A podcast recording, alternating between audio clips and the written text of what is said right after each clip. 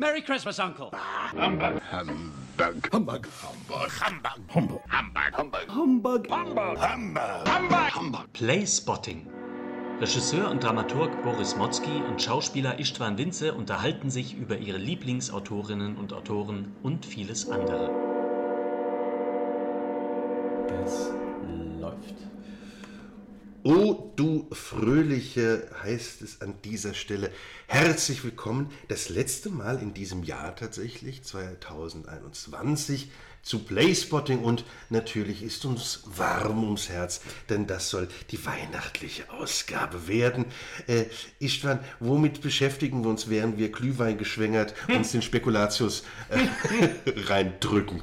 Schön wär's. ähm, wir dachten uns, wir machen tatsächlich mal eine Weihnachtsfolge und gucken mal, was es so für Weihnachtsliteratur fürs Theater gibt. Oh, also an, an Stücken, an äh, Geschichten, die man auf die Bühne bringen kann, die äh, sich tatsächlich jetzt mit Weihnachten an sich beschäftigen. Genau, es gibt ja natürlich, also natürlich ist diese Thematik ja äh, in Unsummen verarbeitet, bearbeitet worden, in äh, Film, Funk und Fernsehen, wie die Hör zugetitelt hätte. Ähm, aber. Auch auf Shellac-Platten. Ja, natürlich, die sind uns ja auch noch ganz äh, bewusst. Das haben wir ja schon in einer Folgenfolge ähm, Preisgegeben. Preisgegeben, wie wir mit dem Cognac-Schwenker uns die Shellac äh, zu Gemüte führen. Nein, es ist äh, ganz interessant, weil das auch im Theater ja natürlich eine wichtige Position immer in Staatstheatern ist. Ne? Wir haben jetzt gerade äh, ähm, dieser Tage wieder die äh, Wiederaufnahme unseres Weihnachtsstückes, unserer, man sagt heute eher Familienstückes, äh, gehabt mit den Bremer Stadtmusikanten in der wunderbaren äh, ne, Inszenierung von Marc Becker. Ähm, aber das, das Interessante ist, ganz oft sind das ja gar nicht Weihnachtsstoffe, die man da auswählt. Und wir haben jetzt eben mal überlegt, welche Sachen auf dem Theater sind denn wirklich dezidiert, beschäftigen sich dezidiert mit dieser, Achtung, fünften Jahreszeit. Hm. ähm, und lustigerweise, das können wir ja gleich mal so ein bisschen strukturell reingeben, wir werden ja dann sowieso wieder ähm, bestimmt ein paar assoziative Pfade beschreiten, äh, haben wir vier ähm, Sachen vor allem, über die wir reden wollen, die alle, ähm, das ist uns gerade wirklich erst aufgefallen, alle britischen Ursprungs hm. sind. Wir, ha wir, wir haben den, den ganz großen Weihnachtsklassiker Charles Dickens, A Christmas Carol, ein Weihnachtslied in Prosa, hieß es, glaube ich, in einer der frühen Übersetzungen. Aha. Heute auch oft nur ein Weihnachtslied oder ganz oft auch Scrooge. Ne? Das ist dann ja eben die Figur, um die es geht. Äh, wir haben von ähm, Francis Hodgson Burnett, klingt eigentlich schon wie ein Inspektor Barnaby-Titel, haben wir auch einen Klassiker, der vor allem durch eine Verfilmung, glaube ich, sehr zum kollektiven Gedächtnis der, der Deutschen, jedenfalls unserer Generation gehört, Der kleine Lord. Und dann haben wir zwei Thea dezidierte Theaterstücke, nämlich ähm, Anthony Nielsen, Frohes Fest, eine schwarze Weihnachtskomödie sozusagen und Alan Eckburn, Schöne Bescherung, ein ein, ja, wie sagt man, Familienweihnachtsporträt, ja. sage ich jetzt mal so ein bisschen. Ja.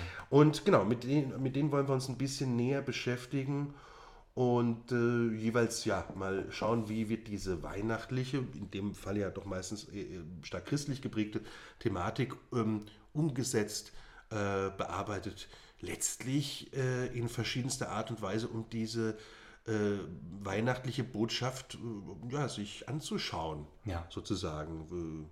Wie viel ist die wert, ist die zur jeweiligen Zeit wert? Ja, es ist ja wirklich interessant, wir gerade festgestellt haben, wie gesagt, dass das alles britische Texte sind, die wir jetzt rausgesucht haben, britische Vorlagen, britische Stücke, dass in Großbritannien oder in England auf jeden Fall es ja so eine weihnachtliche Tradition gibt, dezidiert ins Theater zu gehen.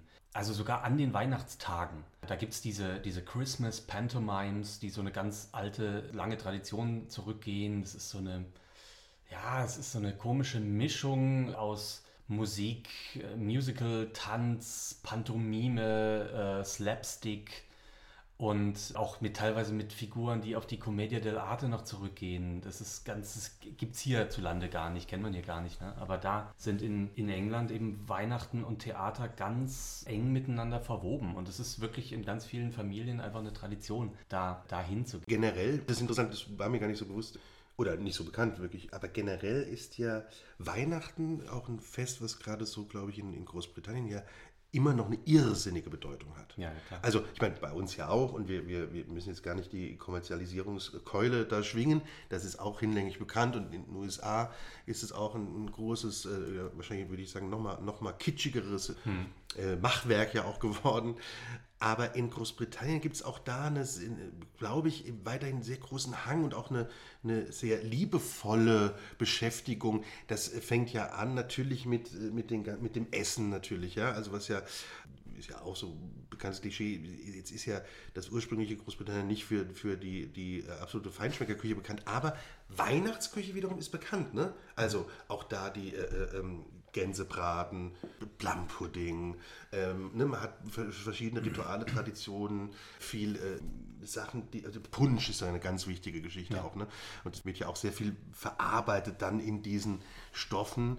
Wir haben es ja, also muss ja die Tradition nicht durchdeklinieren, aber wir haben es ja auch. Aber ich habe den Eindruck, also ich war auch mal lange her wieder in London zu so zu einer Weihnachtszeit, wo ja auch dann so Kaufhaus wie Harrods ja komplett in diesen weihnachtlichen Farben äh, illuminiert und letztlich auch äh, man im Rausch untergehen kann sozusagen. Also es ist, ja. es ist irgendwie sehr wichtig, glaube ich, ja. als, als Festlichkeit. Ja, total.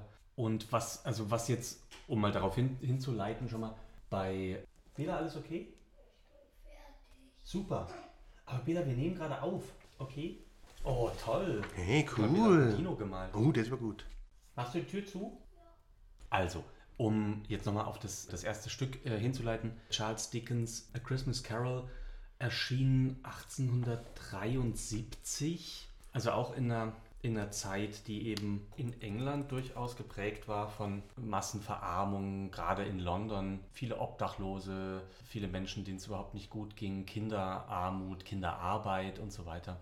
Und das ist eben wirklich eine, eine, eine, Weihnachtsgeschichte, die sehr starke sozialkritische Anklänge hat und das aber auch auf eine humorvoll groteske Art macht. Ne? Also ich, die meisten werden ja jetzt die, die Geschichte kennen, wir müssen das, glaube ich, jetzt nicht im Detail erzählen, aber geht natürlich um, um diesen alten Geizhals. Scrooge, der ja auch eine Blaupause ist für Dagobert Duck, ja, im ja, Original ja. heißt er ja, ja, Scrooge McDuck ja. der olle Dagi. Und äh, ja, der eben da äh, so ein Geschäft hat und sein ehemaliger Geschäftspartner und auch einziger Freund wohl ist einige Jahre vorher gestorben und er bekommt dann kurz vor Weihnachten eben Besuch in der Nacht von dem Geist von Marley, von seinem ja. ehemaligen Teilhaber. Im Türknauf, ne? Das ist der erste. Ich ja, Marley, ähm, entdeckt er im Türknauf. Ja.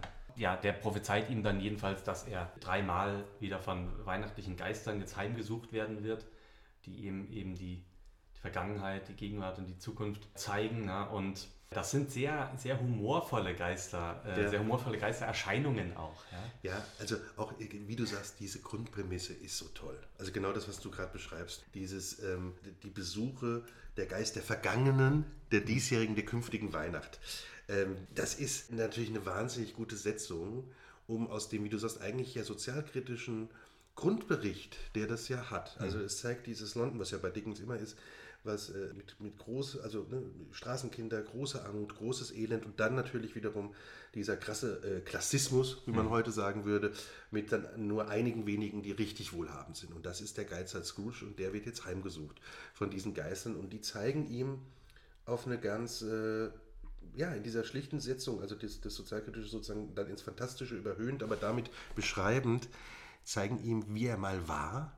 Wie so oft war er nämlich nicht immer so verhärmt mhm. und so geizig und so böse gesinnt. Er hatte mal andere Ideale, hat eine Liebe verloren, ne? so, ähm, und er, das äh, kommen wir gleich dazu, wenn wir ein bisschen über die Rezeption reden, ähm, ist ja auch ein schöner Kniff, der für die Verfilmungen toll ist und auch fürs Theater, ja. dass der ja immer mit den Geistern in diese Zeiten reist ja. und auch seinem eben früheren Ich, jetzigen Ich und künftigen, was dann ein Grabstein ist, er ist gestorben bei der künftigen Weihnacht, begegnet sozusagen und natürlich nicht mit dem in Kontakt treten kann. Genau. Und er wird ja auch so gezeichnet, dass er erstmal gar keinen, gar keinen Zugriff mehr sozusagen auf seine Gefühle hat. Ne? Und die Geister ihm das dann nach und nach eben entlocken, indem sie ihm da ihn da konfrontieren mit ja. ähm, Erinnerungen und mit seiner Umwelt und so. Ja. Er hat ja auch, kriegt auch Besuch da von von Leuten, die Spenden sammeln wollen für die, für die armen Kinder. Die weist er dann sofort ab und sagt eben, er hat ja, mit seinen Steuern da eigentlich schon genug getan und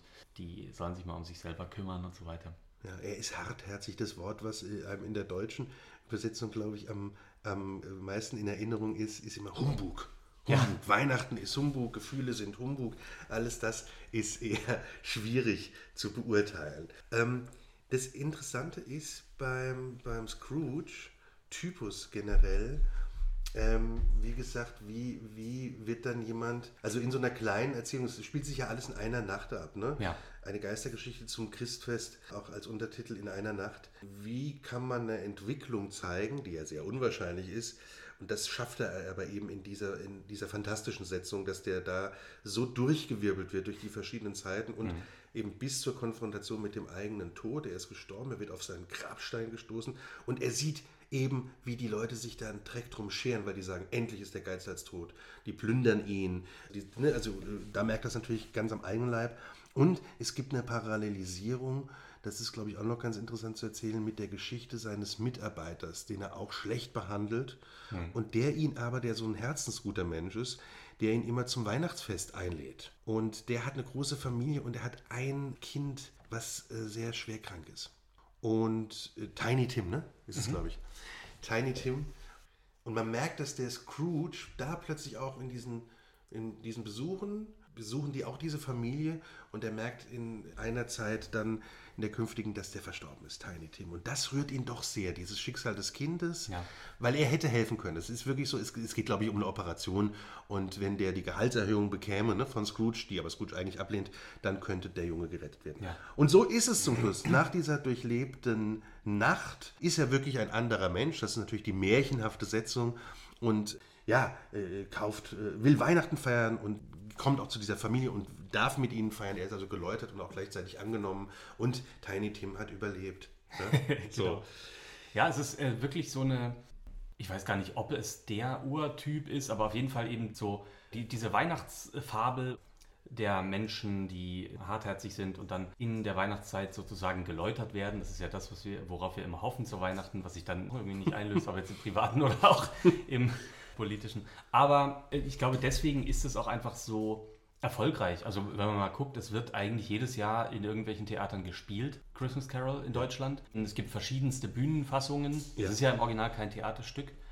Und wir werden hier auch gerade von einem kleinen Geistheim besucht. mhm. Geistheim. Geistheim. Ähm, aber kleiner Geist, machen wir nicht ganz so laut, okay? Sonst hört man das so. Danke. Und es ist eben wirklich nicht, nicht tot zu kriegen. Also es geht. Ich glaube, es liegt, genau, also, neu. Entschuldigung, genau wie du sagst, es liegt sehr, glaube ich, also erstens ist es wirklich toll geschrieben. Man kann das auch ja. so lesen, es ist einfach toll. Es ist, also die Setzung ist toll. Es sind tolle Figuren. Bob Cratchit heißt übrigens der Mitarbeiter, den muss ich gerade nochmal nachschauen. Ah, ja. Auch so auch tolle Namen schon bei Dickens immer, ne? Ja. Und man ist auch in diesem, in diesem alten London da sofort, das ist atmosphärisch wahnsinnig toll geschrieben. Aber was, glaube ich, auch sehr dazu hilft, dass es wahrscheinlich wirklich nach der Bibel mit die bekannteste Weihnachtsgeschichte ist, ähm, dass es so toll, wirklich äh, so tolle Adaptionen, äh, Rezeptionen davon gab. Ja. Also ist äh, irrsinnig oft verfilmt natürlich auch. Es gibt einen tollen Film aus den 50ern mit Alistair Sim, das war damals auch so ein Schauspieler, der bei Hitchcock manchmal auftauchte. Mhm. Ganz, ganz äh, natürlich sehr ja, schwarz-weiß geprägte, altmodisch im besten Sinne Verfilmung. Es gibt eine Verfilmung, weiß ich noch, mit dem großen George C. Scott aus den 80ern, wiederum viel bunter. Es gibt aber dann auch so Adaptionen, ich weiß, ich wurde das erste Mal damit, glaube ich, konfrontiert, mit wirklich der Zeichentrickversion mit Dagobert Duck, alias Aha. Scrooge als ja, klar, Scrooge. Genau, die gibt es natürlich auch. Genau, und ja. die ist toll, das ist so ein Kurzfilm. Ja. Geht, glaube ich, nur so 20 Minuten, 50 ja. Minuten. Mit äh, äh, Mickey Mouse ist dann ähm, Bob Ratchet, lustigerweise, genau. Donald Duck ist, glaube ich, noch ein anderer Mitarbeiter. es, ist, es ist irrsinnig witzig, weil diese Figuren natürlich äh, auch naja, in, in der teilweise klischierten Überhöhung, aber dann wieder so passend zu diesen, zu diesen saftigen Dickens-Figuren. Es ist zum Beispiel auch eine ganz tolle Bearbeitung, die Muppets-Weihnachtsgeschichte mhm. mit Michael Caine als einzigem Schauspieler, der das natürlich großartig macht, weil er es so ernst nimmt und dann ja. aber eben den ganzen Muppets-Puppen, also da ist, äh, ähm, da ist zum Beispiel Kermit ist Bob Cratchit. Ja. ja? Oder ähm, Kermits Frau ist natürlich, wer könnte es anders sein, Miss Piggy. Ja. ja? Und äh, Tiny Tim ist so ein kleiner Frosch, so ganz süß, der ihm wirklich sehr leid tut. Und es gibt noch eine, also ich komme ins Schwärmen schon, weil es gibt so viele Sachen, ich habe sofort Lust, hier wieder zu schauen. gibt natürlich eine ganz tolle Version mit Bill Murray, Ja, Die genau. Geister, die ich rief. Wollte ich, wollte ich gerade sagen, das ist, glaube ich, äh, meine tatsächlich meine erste Begegnung mit dem Stoff gewesen. Das ist ja so eine, naja, moderne Variante. Heutzutage ist es ein bisschen auch entrückt, weil es in den 80er Jahren spielt, auch von der Ästhetik her und so, aber allein schon wegen Bill Murray eigentlich. Super Film. Ganz toll. Die, die, die Geister, weiß ich noch, haben da so große ähm, Fernsehköpfe. Ja. Also alte Röhrenfernseher eben. Es ist auch eine beißende Satire auf dieses Fernseh, beginnende, äh, eben krasse Kommerzialisierung des Fernsehgeschäfts in, in den USA. Total. Also wunderbarer Film, Geister, die ich rief, hat natürlich, also ist glaube ich für uns beide so als Kinder der 80er natürlich auch eine schöne Kindheitserinnerung, weil es auch diesen Geist, Achtung, ähm, äh, tatsächlich aber diesen Geist ausströmt von Ghostbusters, äh, ne? also von diesen ganzen 80er Jahre Sachen, eben auch mit Bill Murray und Co. Das macht einen großen Spaß, muss Ja. ich sagen. Also neben, ganz kurzer Slash, neben dem Chevy Chase Klassiker äh, Schöne Bescherung, äh, Chris Walls Christmas heißt es, glaube ich, im Original. Ja. Den kennst du ja bestimmt auch, ne? Ja, Wo ja, diese, ja. wo diese furchtbare Ami-Familie, dieses, dieses wirklich anarchische Weihnachtsfest, bei dem der Baum in Flammen aufgeht und äh, die, die, die Kloake gesprengt wird und alles mögliche passiert. Also die sind auch, das ist ja auch so eine ähnliche Zeit, so 89 rum. Das sind so Sachen, die ja wirklich auch so fest sich sozusagen ins kollektive Gedächtnis eingebrannt haben. Und da hätte ich die wunderbare Überleitung. Was hat sich noch fest eingebrannt ins kollektive Gedächtnis? Aber du wolltest noch was anderes sagen. Ich jetzt, wollte äh, ganz kurz dich- noch, ja, zu, zu. Die Geister, die ich rief, sagen. Ja. Äh, was ich gerade gelesen habe, äh, wusste ich auch nicht, dass äh, Danny Elfman die, die Musik gemacht Mhm. hat, der äh, auch für Tim Burton immer und für die Simpsons äh, natürlich Ja. äh, komponiert hat. Und übrigens, jetzt, jetzt springt man natürlich, das wusste ich, dass es irgendwann bei der Thematik so wird. Äh, ganz toll übrigens auch ähm, Nightmare Before Christmas von Ja. Tim Burton. Ja, ja, dieser stimmt. wunderbare also Puppen, äh, Stop-Motion, äh, äh, Gothic-Film mit bösem schwarzem Humor. Genau. Ich wollte jetzt gerade diese Überleitung, aber das passt ja alles wunderbar äh, eben dazu machen. Wa- Was, was hat sich noch so vor allem durch die, durchs Fernsehprogramm auch so eingeprägt oder eben durch Verfilmungen? Merke aber selbst, wir müssen natürlich noch eine Sache zum Weihnachtslied in Prosa sagen. Es wird sehr oft auf Bühnen gemacht, hast du schon gesagt. Ähm, es gibt jetzt auch eine Musical-Fassung, die ziemlich äh, gut ist. Ähm, gibt auch ja, also auch verschiedene wirklich äh, ähm, sehr gute Dramatiker haben, haben da Bearbeitung geliefert, jetzt zuletzt eben auch Philipp Löhle, ein toller äh, der zeitgenössischen Dramatikerinnen. Ähm, das ist äh, ganz wunderbar und ich komme jetzt nochmal, kommen wir aber zu dem Sprung, was ist noch so ein Stoff, der so legendär ist? Ich glaube vor allem dadurch, dass der in Deutschland jedes Jahr am entweder 23. oder 25. ausgestrahlt wird. Der kleine Lord. Der kleine Lord von Frances Hodgson Burnett, Autorin, damals eine sehr interessante Frau, die also die da auch sehr für ihre Rechte, für ihre, also für die Aufführungsrechte, für gab es einen legendären Prozess, weil ihr da was nicht gezahlt werden sollte, für die Tantiemen richtig viel auch erstritten hat und eine Ja. wirklich sehr emanzipatorische Autorin war. Und äh, man kennt aber eigentlich von ihr nur noch den kleinen Lord. Und die Fabel kann man auch in zwei Sätzen letztlich zusammenreißen. Der kleine Lord muss, um sein Erbe anzutreten, von dem er plötzlich erfährt, äh, äh, er wohnt eigentlich mittlerweile in den USA, nämlich sein Vater ist verstorben, wohnt mit seiner Mutter in den USA und soll nach England, um äh, Zeit mit seinem Großvater, dem Earl of Dorincourt, zu verbringen, der auch, Überraschung, ähnlich wie Scrooge, sehr hartherzig ist. und, und natürlich ist es auch eine interessante Geschichte über Culture Clash. Also England, USA, wirklich mit, mit, äh, mit allen Klischees in, in beide Seiten. Und aber auch dann auch wieder so einer Figur, dieser Junge ist so, so seelenrein und gut, dass man es eigentlich kaum aushält. es ist wirklich so ein richtig, es ist ja so eine, so eine messianische Figur eigentlich. Ne? Ja. Der hat sowas von so einem von so einer kleinen Christusfigur, der alle versöhnt und vereint und einem noch nicht mal damit auf die Nerven geht, sondern man sagt so, toll, Wahnsinn, dass es jemand gibt, der so ein gutes Herz hat. Und der hat eben, er hat die Fähigkeit wirklich, äh, seinen, seinen Großvater in diesem Jahr oder so, was er da verbringt, zum guten Menschen zu machen. Und wie du weißt, es ist natürlich die Verfilmung, 1980 glaube ich, Jack Lord ist es, mit Alec Guinness. Gold. Jack Gold, genau, Jack Gold, ja. Mit Alec Guinness als, als Earl und mit äh, Ricky Schroeder als Lord äh, Fauntleroy, der danach auch fast nie mehr was gedreht hat, glaube ich, aber ein toller Kinderdarsteller war. Übrigens auch Connie Booth als seine Mutter, die ähm, Ex-Frau von John Cleese, die man durch Monty Ah, ja. Python und durch, Ja. durch Fawlty Towers noch kennt. Ja. Also super besetzt. Und diese Verfilmung, die sehr, sehr klassisch, ne, so, ja, also so englischer, Ich, klassischer ich, Film ich ist. gerade, Ja. wusste ich auch nicht. Ähm, äh, Patrick Stewart auch als äh, Ja, Stallmeister. äh, genau, Patrick Stewart als Stallknecht, auch recht Ja. jung natürlich Ja. noch. Es sind einige Leute, die man auch dann später natürlich durch also die durch- Royal Shakespeare Company hier auch zu, zu äh, Genau. großen Teilen Ja. dabei. Ne? Ja, und man kennt natürlich auch einige Leute wirklich noch durch irgendwelche Agatha Christie-Verfilmungen Ja. oder bis zu Barnaby-Verfilmungen heute. Ähm, das ist wie auch so oft im, im Britischen irrsinnig gut gespielt. Das Ja. muss man mal sagen. Das ist natürlich ein sehr konventionell gemachter Film. Schöne Landschaftsaufnahmen, äh, aber sehr kon konventionell gedreht, Hm. aber irrsinnig gut gespielt. Und es ist der einzige Film, der mich schon beim drüber reden und beim Sehen immer zum Flennen bringt. Hm. Es, ist, es gibt eine Szene, die kann ich nie berichten. Es gibt eine Szene, wo dieses Erbe, äh, also mittlerweile haben die sich schon sehr angefreundet, der, äh, der alte Lord und der, und, der, und der Junge sozusagen, und das Erbe gerät in Gefahr, weil plötzlich noch jemand da ähm, Besitzansprüche drauf hat. Ja. Und der, ähm, der alte Lord unterhält sich mit seinem treuesten, äh, wie sagt man, Untergebenen der Klassengesellschaft damals und unterhält sich darüber, dass er auf jeden Fall will, dass es diesem kleinen Lord gut geht und dass das nicht ein anderer sein soll. Und dann fasst er kurz zusammen und jetzt schon, na, jetzt schauert es mich schon. Also, äh, liebe Hörerschaft, wenn Sie es mitkriegen, es ist jetzt schon die Gänsehaut bei mir und gleich wird so, so Tränchen, ja, sich so runterkullernd hier und spiegelnd. Äh, Na, er sagt wirklich so zusammengefasst, ich weiß, ich bin kein guter Mensch und so. Weiter mache ich nicht. Also es ist so eine, eine Rührung da. Natürlich liegt es daran, dass es halt auch jemand spielt wie Alec Guinness. Ja. Ne? Das muss man sagen, weil es gibt ja auch Verfilmungen, haben wir vorhin beim Vorbereiten kurz geschaut mit Mario Adolf.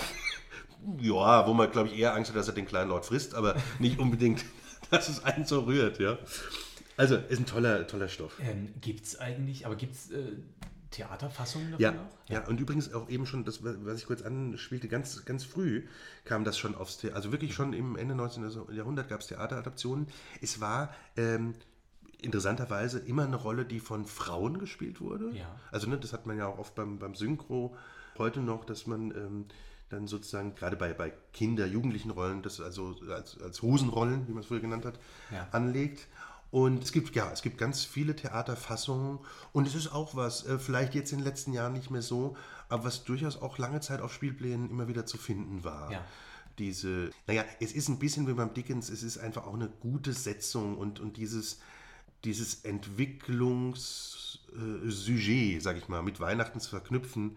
Und da sind wir bei dieser urchristlichen Botschaft, wie du es ja vorhin auch gesagt hast. Leider erfüllt sie sich ja nie so, aber das ist eben diese, diese märchenhaft christliche Prägung, dass man sagt, es gibt die Wandlung. Also Wandlung ist ja, Ja. das große Thema. Es Ja. gibt die Wandlung eben vom, vom Hartherzigen zum dann doch Gutherzigen. Es gibt die, die, die, die Wandlung vom Schlechten zum guten Menschen. Und ja, wenn man so, äh, so geprägt ist und noch einen gewissen Idealismus in sich trägt, findet man das dann immer ganz schön während man sich den Eierpunsch reinknallt und ähm, ja, es ist dann halt auch oft wieder schnell vergessen, muss man leider Ja, dazu sagen. Ne? So. ja, ähm, es gibt übrigens auch, ähm, auch hier ein Mu- Musical, witzigerweise. Achtung, von wem? Konstantin Wecker! Gehst du nach, kommst den kleinen Worte schlagen, aber, aber nein. Also, ja, ich glaube, wir können zu dem nächsten äh, Stoff kommen, der jetzt wirklich ein tatsächliches Stück für die Bühne schon immer geplant und so auch geschrieben ist. Ja, wir haben als nächstes rausgesucht Schöne Bescherung.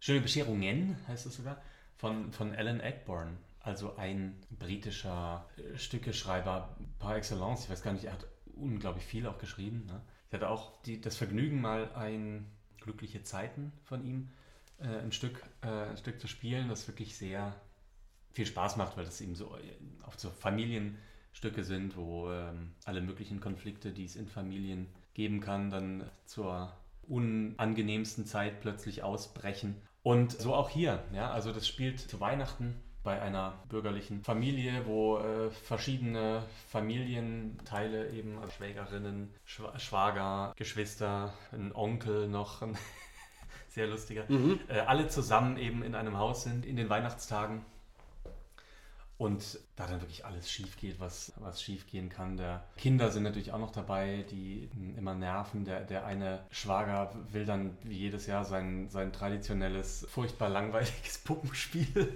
aufhören, was eben nicht mal die Kinder lustig finden. Und Alkohol äh, spielt eine Rolle.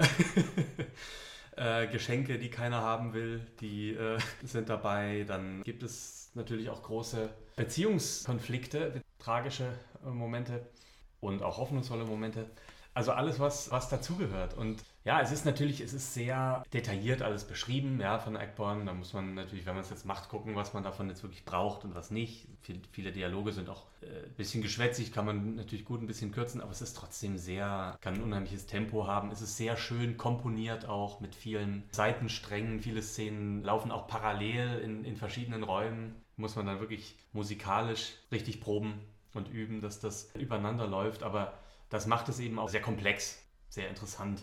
Also absolut, so wie du es beschrieben hast, das ist eben immer ja die, die einerseits große Qualität von Eckburn, dieses ähm, ja, sehr fein austarierte Nebeneinander von komischen Elementen und dann auch tragischen, beziehungsweise eben Figuren, die wirklich immer Tiefe haben und jetzt keine, ist keine boulevardeske Komik, hat aber manchmal Boulevard-Elemente ja, trotzdem drin.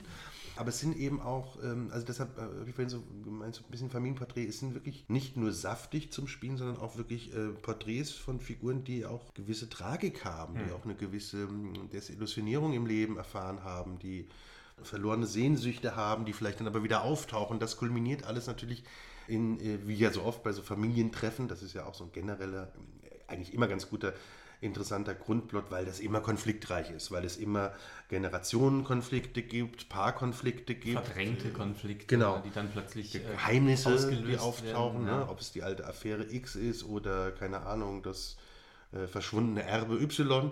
Und das macht er ganz, ganz toll und gleichzeitig, wie du sagst, äh, ich habe es zuletzt vor zwei, drei Jahren gesehen äh, von Caro Stolz in Neuss, eine sehr schöne mhm. Inszenierung. Und habe auch gedacht, so, es ist halt, ähm, ja, an ein paar Strecken ist es, hat es halt schon eine gewisse Geschwätzigkeit. Und das Problem ist, finde ich dann, dass der Eckburn dadurch selbst manchmal sich harmloser macht, als er eigentlich ist, mhm. weil es so vertändelt im mhm. dann doch langen Dialog, mhm. wo du sagst, ein paar Raffungen machen das halt viel schärfer, weil da, da liegt ja. ja immer was Scharfes Total. drunter. Ne? Ja, ja, Aber es vertändelt sich manchmal so. Aber es gibt eben, also dieses Puppenspiel ist natürlich ein legendärer Klassiker, weil übrigens, das hat mir jemand anderes erzählt, dass es mal eine Inszenierung gab und ähm, Regie und Dramaturgie waren irgendwie auf der Seitenbühne, haben gar nicht richtig äh, gewusst, was los ist, aber es gab plötzlich so schallendes Gelächter, es ging so wunderbar ab und dachten, geil, es kommt richtig gut an und dann merkte man, es lag daran, dass dieses Puppenspiel außer Kontrolle um noch einen Boulevardtitel einzuarbeiten, außer hm. Kontrolle geraten ist, komplett, weil die sich so verheddert haben dabei. Ja dass sie nicht mehr darüber lachten, wie es inszeniert war, sondern nur noch über diese Puppenspielnummer, die so grotesk wurde, ja. sich, äh, sich ausschütteten. Ja? Also das ist, das ist natürlich auch eine Anlage, es ist dann ja auch, da ist ja dieses, da kommen ja auch zwei zusammen, fast die, ne, die, die ein sexuelles Abenteuer erleben, des Nachts so ja, und ja. natürlich. Unter Weihnachtsbaum. Unter Weihnachtsbaum. Und die dann äh, Geschenke aus, auslösen, die dann lautstark äh, die anderen Familienmitglieder wecken mitten in der Nacht. Das ist schon sehr lustig. Es ist sehr lustig. Ja. Und äh, ja, aber auch der, der, der äh, Harvey heißt der, glaube ich, ne, der Onkel, der militärische alte Onkel, der, der die ganze Zeit fernsieht. Stimmt, ja. Äh, irgendwelche Action- oder Horrorfilme und ja. eben, man sieht im Fernsehen nicht, der das aber die ganze ja. Zeit kommentiert. Ja, ja, ja. Das ist auch köstlich und der auch so ein Waffennarr ist und dann den Enkeln auch so Waffen schenkt und, und auch immer die anderen Leute so halb äh, ironisch bedroht und sagt, dass er auch seine Militärausbildung und so weiter. Und, und ähm, ich glaube aber auch eigentlich komplett, äh, komplett hackern die meiste Zeit. Ja, ja ne? genau. So, ähm, genau, also das ist, das ist auch ein ganz wunderbare, eine ganz wunderbare Type sozusagen. Ja, ja, also der Eckburn, ich meine, er hat, du hast es ja vorhin erwähnt, du hast selbst, glaube sehr gern, suggestiv nochmal unterstellt, ja glückliche Zeiten damals gespielt, Total. was ja auch so ein Familienporträt über verschiedene Generationen ist und du hattest diese wunderbaren Kellnerfiguren, ne? die ja auch mit verschiedenen... Es ist so ein, so ein seltsames... Ja. Ähm, Balkan, Griechisch, Italienisch, russisches Restaurant, was so eine Kunst. Äh, ja, ja, stimmt. Äh, gibt so einen, so einen Restaurantbesitzer, der ähm, Calvino, rumänisch auch ein bisschen, also alles, der so eine komische Kunstfigur ist, die so alle ost-südeuropäischen Klischees äh, miteinander vereint, wo diese Familie immer sitzt, äh, zu, ja. bei verschiedenen Feierlichkeiten. Und der hat eben noch da so ein paar andere Bedienstete, die alle unterschiedlich charakterisiert sind, die nie alle gleichzeitig auf der Bühne sind. Deswegen ist es eben schön, dass, ja. wenn das ein Spieler spielen kann. Ja, also das ist, das ist sehr, sehr lustig und man muss auch sagen, dass das haben diese Eggburns, sie sind alle so ein bisschen aus der Zeit gefallen. Das liegt einfach daran, dass natürlich Eggburns große Zeit die 70er und die 80er waren. Ja. ja. Aber dennoch muss man sagen, es sind einfach sehr gut geschriebene, also sehr gut geschriebene Figuren, sehr gut geschriebene ja. Dialoge und ja, letztlich sehr, sehr ähm, gute Porträts, die sehr nah auch sind an, an eigenen Erlebnissen, Kenntnissen. Äh, ja, und wie, und, wie du, wie du schon ja. gesagt hast, auch, dass eben immer wirklich große Tragik drunter ja, liegt. Ja. Ne? Also das macht, er hat schon, er hat, also wenn wir es jetzt hochgreifen, ist er natürlich äh, so ein bisschen eine Art Tschechow des 20. Jahrhunderts, oder des, also 20. Jahrhunderts, äh, Tschechow auch noch präsent oder sowieso präsent, aber er, er hat schon so Tschechow-Qualitäten in mhm. seinen Stücken drin. Natürlich nicht dann in der kunstvollen nicht ganz philosophisch. Genau, so, nicht so philosophisch. Es ist ein bisschen down to earth. Es ist ja, ja. auch sehr britisch, sehr, sehr viel Understatement drin. Ja. Aber nicht umsonst wurden auch viele Sachen von Eckburn. Äh, man merkt gerade so, man könnte auch eine Folge mal über Eckburn machen, weil es mhm. wirklich ein interessanter Typus Stimmt, ist. Äh, nicht umsonst wurden auch viele Sachen toll verfilmt. Übrigens ganz oft vom französischen Kino. Mhm. Das französische Kino hat einen Narren ja oft an solchen Stoffen aus dem, aus dem englischen Bereich. Und es gibt wunderbare Verfilmungen von Alain René mit, äh, mit dem großen Pierre Aditi und Sabine Assemar von Smoking Non-Smoking. Ein wunderbares Stück auch in der Grundsetzung. Was wäre, wenn die Person die Zigarette nimmt oder was wäre, wenn sie nicht nimmt? Da ja. gehen die Stränge auseinander. Ganz, ganz tolles Stück. Ja. Und äh, eine andere, eine der letzten Filme vom großen René war Chör, Herzen, also jedenfalls aus der Spätphase. Und das ist äh, die Verfilmung von ähm, Private Fears in Public Places, auch ein super Titel eigentlich von einem Eckburn-Stück. Also man merkt, Eckburn ist ein äh, sowieso interessanter Autor und dadurch, dass er natürlich Familientreffen, es gibt auch ein Stück, was ein Begräbnis im Mittelpunkt hat, es gibt natürlich auch ein Stück, was eine Hochzeit im Mittelpunkt hat. Er hat es auch ein bisschen durchdekliniert, also mhm. da ist auch ein bisschen der, der, der gute Lutz Hübner heute ähnlich drauf, dass er natürlich all diese Themen die auch virulent waren, aber die auch so, die man so gut auch darstellen kann, ne? Ja. die, die eben so aus dem Alltag gegriffen sind, dass er die sehr gut dargestellt hat. Und deshalb ist es natürlich auch in seinem Weihnachtsstück schöne Bescherungen so gewesen. Und man kann schon sagen, das kann man immer wieder auch auf den Spielplan setzen. Es ist halt saisonal natürlich begrenzt. Deshalb ähm, nochmal auch, wir haben das ja auch gemerkt, wenn wir so überlegt haben, wie viele Weihnachtsstücke gibt. Es gibt natürlich auch noch ein paar andere, die aber dann dieser Saisonbegrenzung immer so zum Opfer fallen und auch nicht mehr nachgespielt werden oder nicht mehr gespielt mhm. werden, weil man ja doch jedenfalls im deutschsprachigen System ja nicht unbedingt so nur saisonal spielen will. Ja. Also bis auf diese, bis auf diese Position Familienstück Weihnachtsmärchen. Ja weil es gab schon immer mal wieder Stoffe, wo man auch sagt, ach, eigentlich toll, aber es spielt halt so sehr an Weihnachten und ist aber eigentlich jetzt ne, vielleicht kein märchenhafter Stoff oder so. Chör übrigens Herzen lässt der René auch komplett an, an, an Weihnachten spielen. Das hat ja auch immer was, mhm. weil du natürlich immer diese, diese Sehnsucht nach Idyll, Kitsch äh, gleichzeitig ja oft mit tragischen Schicksalen zur selben Zeit hast. Also es gibt ja übrigens ganz tolle französische Komödie, jetzt muss ich ja kurz nachgucken, wie das heißt was ja auch um, um Selbstmord an Weihnachten geht. Das kennst du auch. Gibt es auch eine amerikanische Verfilmung mit Steve Martin? Genau. Le Père Noël est une ordure auf Deutsch. Super Besetzung, da graust sich ja der Weihnachtsmann. Kenn ich nicht. Nee, ähm, das ist ein Theaterstück übrigens auch ursprünglich gewesen, der Schauspielgruppe Le Splendide mhm. aus dem Jahr 79 und sind einige ja, später sehr bekannte bekannt gewordene französische Schauspieler wie Thierry Lhermitte und äh, Josiane Balasco oder äh, Christian Clavier, den man kennt als Asterix, äh, Gérard Junior, den man kennt als mhm. Kinder des Monsieur Mathieu. Also drin. Ähm, es gab auch mal eine Bearbeitung in Frankfurt davon, fällt mir ein, mit dem tollen Titel Der Weihnachtsmann ist ein alter Drecksack. und es ist in Frankreich ein Kultfilm, ja. Es ja. gibt Père Noël-Partys und sowas. Und ähm, es spielt eben an einem Weihnachtsabend in einer Telefonseelsorge. Und ah, ähm, ja. genau, ja, engagiertes Sozialarbeiterpaar, wie es so schön heißt, muss sich einiger perverser Anrufe und mehrerer ungebetener Gäste erwehren. Am Ende äh, explodiert das Apartment. So, also es ist ähm, ähm äh, in der ursprünglichen Version endet es übrigens mit dem Tod aller. das ist in der Verfilmung nicht mehr so. Ähm, äh, aber es, ja, es hat auch noch Kannibalismus alles drin. Also, das ist wirklich eine sehr absurde Weihnachtskomödie. Ähm, wie bin ich jetzt auf die gekommen eigentlich? Über die französischen Verfilmungen, ja. glaube ich, von Eckburn. Ne? Wahnsinn, was an, an Synapsen-Tango wieder drin ist zu der Zeit. Ja. Okay, also schon ein kleiner Ausflug, aber wir fliegen zurück. Oh, wunderbar. Wir fliegen zurück nach England und kommen jetzt schon zu unserem äh, sozusagen letzten, glaube ich, Autor, mit dem wir uns beschäftigen wollen, beziehungsweise vor allem Stück. Zu Anthony Nielsen mit Jetzt verwechsel ich es bestimmt wieder mit dem Eckburn, weil das so ähnlich ist. Nein, genau, es ist frohes Fest, heißt ja. es einfach. ja, frohes Fest. Genau. Spielt ganz klar an Heiligabend. Und hier ist die Grundsetzung eine, Dick- und Doof-Paarung, äh, ne? also eine Wall of Stadler-Paarung. Es geht um die Polizisten Blunt und Goppel. man muss sofort lang, weil die sind beide so idiotisch. Also liebenswert, aber wirklich, also wirklich, also es ist sehr begrenzt, der Horizont, den die ja. beiden haben. Ja, die tolle Situation ist, dass sie ja. eben am, am Weihnachtsabend einer Familie den Tod der Tochter beibringen müssen, was ja oft natürlich für Polizisten irgendwie eine traurige Pflicht ist und dann eben da vor der Tür stehen ewig und äh, Aber das ist, da muss man sagen, gleich die tolle Setzung, weil damit fängt das Ja, schon an. genau. Und die, die, die streiten sich drum oder, oder, oder versuchen dem anderen zu bewegen, dass der klingelt und der es überträgt und der, nein, sag du es doch lieber. Und das ist so, so traurig, das ist, es ist so irrsinnig komisch, wie, Ja. die, wie die darüber diskutieren.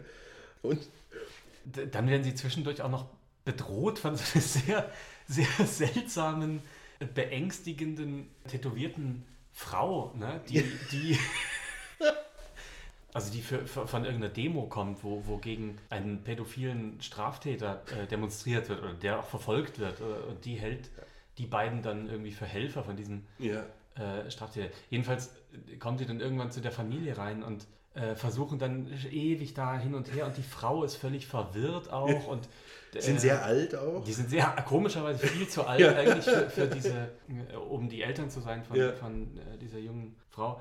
Und irgendwann kommt eben raus, dass es, dass diese, äh, dass es eigentlich die falsche Familie ist oder die, die, das falsche Haus ist. Ja, es ist also es ist Ja, eine. und, und ähm, das ist eigentlich ein Hund. Äh, ja, egal. Das ist eine Aneinanderreihung von Missverständnissen, was ja natürlich auch ein komisches Grundprinzip ist, aber da ist Anthony Nielsen, der übrigens, wie, äh, ganz kurz anmerken, wir hatten ja mal die Folge über In Your Face äh, Theater, also beziehungsweise über Sarah Kane. Ja. Anthony Nielsen ist eigentlich ein totaler In Your Face Autor gewesen, also der wirklich harte Stücke wie äh, äh, Stitches, äh, Stiche oder der Zensor geschrieben hat. Äh, also mit, mit harten Themen, Pornografie, äh, Kannibalismus, äh, äh, ähm, also all wieder so schöne Sachen, Anführungszeichen. Und Nielsen schreibt hier ein Meisterwerk, finde ich. Ist wirklich ein Meisterwerk an Missverständnissen. Äh, wie du sagst, weil die denken dann, es geht um ihren Hund, Ja. der auch Baby heißt eben. Äh, also sprachliche Missverständnisse wie situative. Dann darf, dann darf der aber nicht auftauchen, weil sonst würde der alte Mann sofort sterben, weil der die Wahrheit nicht ertragen kann, dass Baby tot ist. Und wie du sagst, kulminiert, dass es eigentlich komplett die falsche Familie ist. Ne? Ja. ja und äh, Gobble und Blunt, das sind ja wirklich wunderbare, Ja. wunderbare Dialoge. Die haben ja dann auch zwischendrin immer wieder, ist, sind es wie so zwei Beckett-Figuren Ja. eigentlich, ne? die völlig. Ja, äh, Na, die sind natürlich Wiedergänger von, wie du sagst, von, von äh, sehr von, von ähm, Estragon Wladimir Ja. aus, aus Warten auf Genau. Godot. Ne, weil die, und sie sind eben auch, die stehen in dieser Tradition wirklich auch aus äh, Laurel and Hardy, also Ja. berühmte Komikerpaare, Pat und Patachon. Kennt man heute jetzt, glaube ich, nicht mehr so, aber es ist wirklich, es sind so, ah, es ist ein wahnsinniges Paar. Und, also er, er schafft es, well-made, banale Ereignisse, irrsinnig überhöht durch diese Missverständnis, Kuddelmuddel-Geschichten. Das ist wirklich, das ist wirklich zum absurden Stück eigentlich fast Ja. wird. Das ist eigentlich dann, genau, also das, das, super, genau, bei Beckett bist du eigentlich schon wieder, aber es ist sehr, sehr viel lustiger, muss man sagen. ja, ja.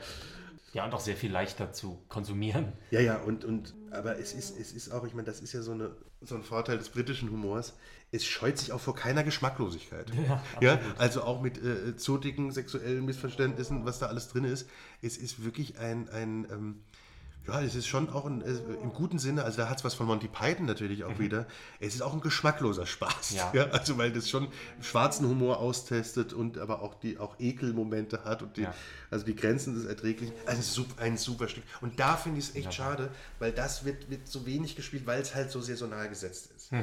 Weil wenn du es natürlich jetzt im klassischen äh, Stadt- und Staatstheatersystem machen würdest, heute sind wir von verschiedenen äh, Außenbranchen, das ist Weihnachten, der Weihnachtsmarkt tobt, draußen tobt die Dunkelziffer, jetzt tobt die Bohrung. Also wir kommen bald zu einem Ende, denn äh, ich glaube, da muss man sich dann auch den Punsch gleich reinhauen äh, und den Spekulatius schön drin versenken.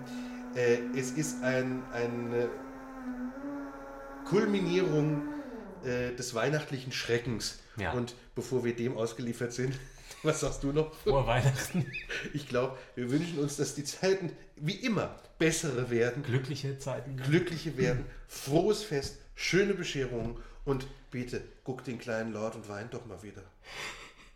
In dem Sinne, wir sehen uns wieder und hören uns wieder 2022. Genau. Guten Rutsch. Bis dann.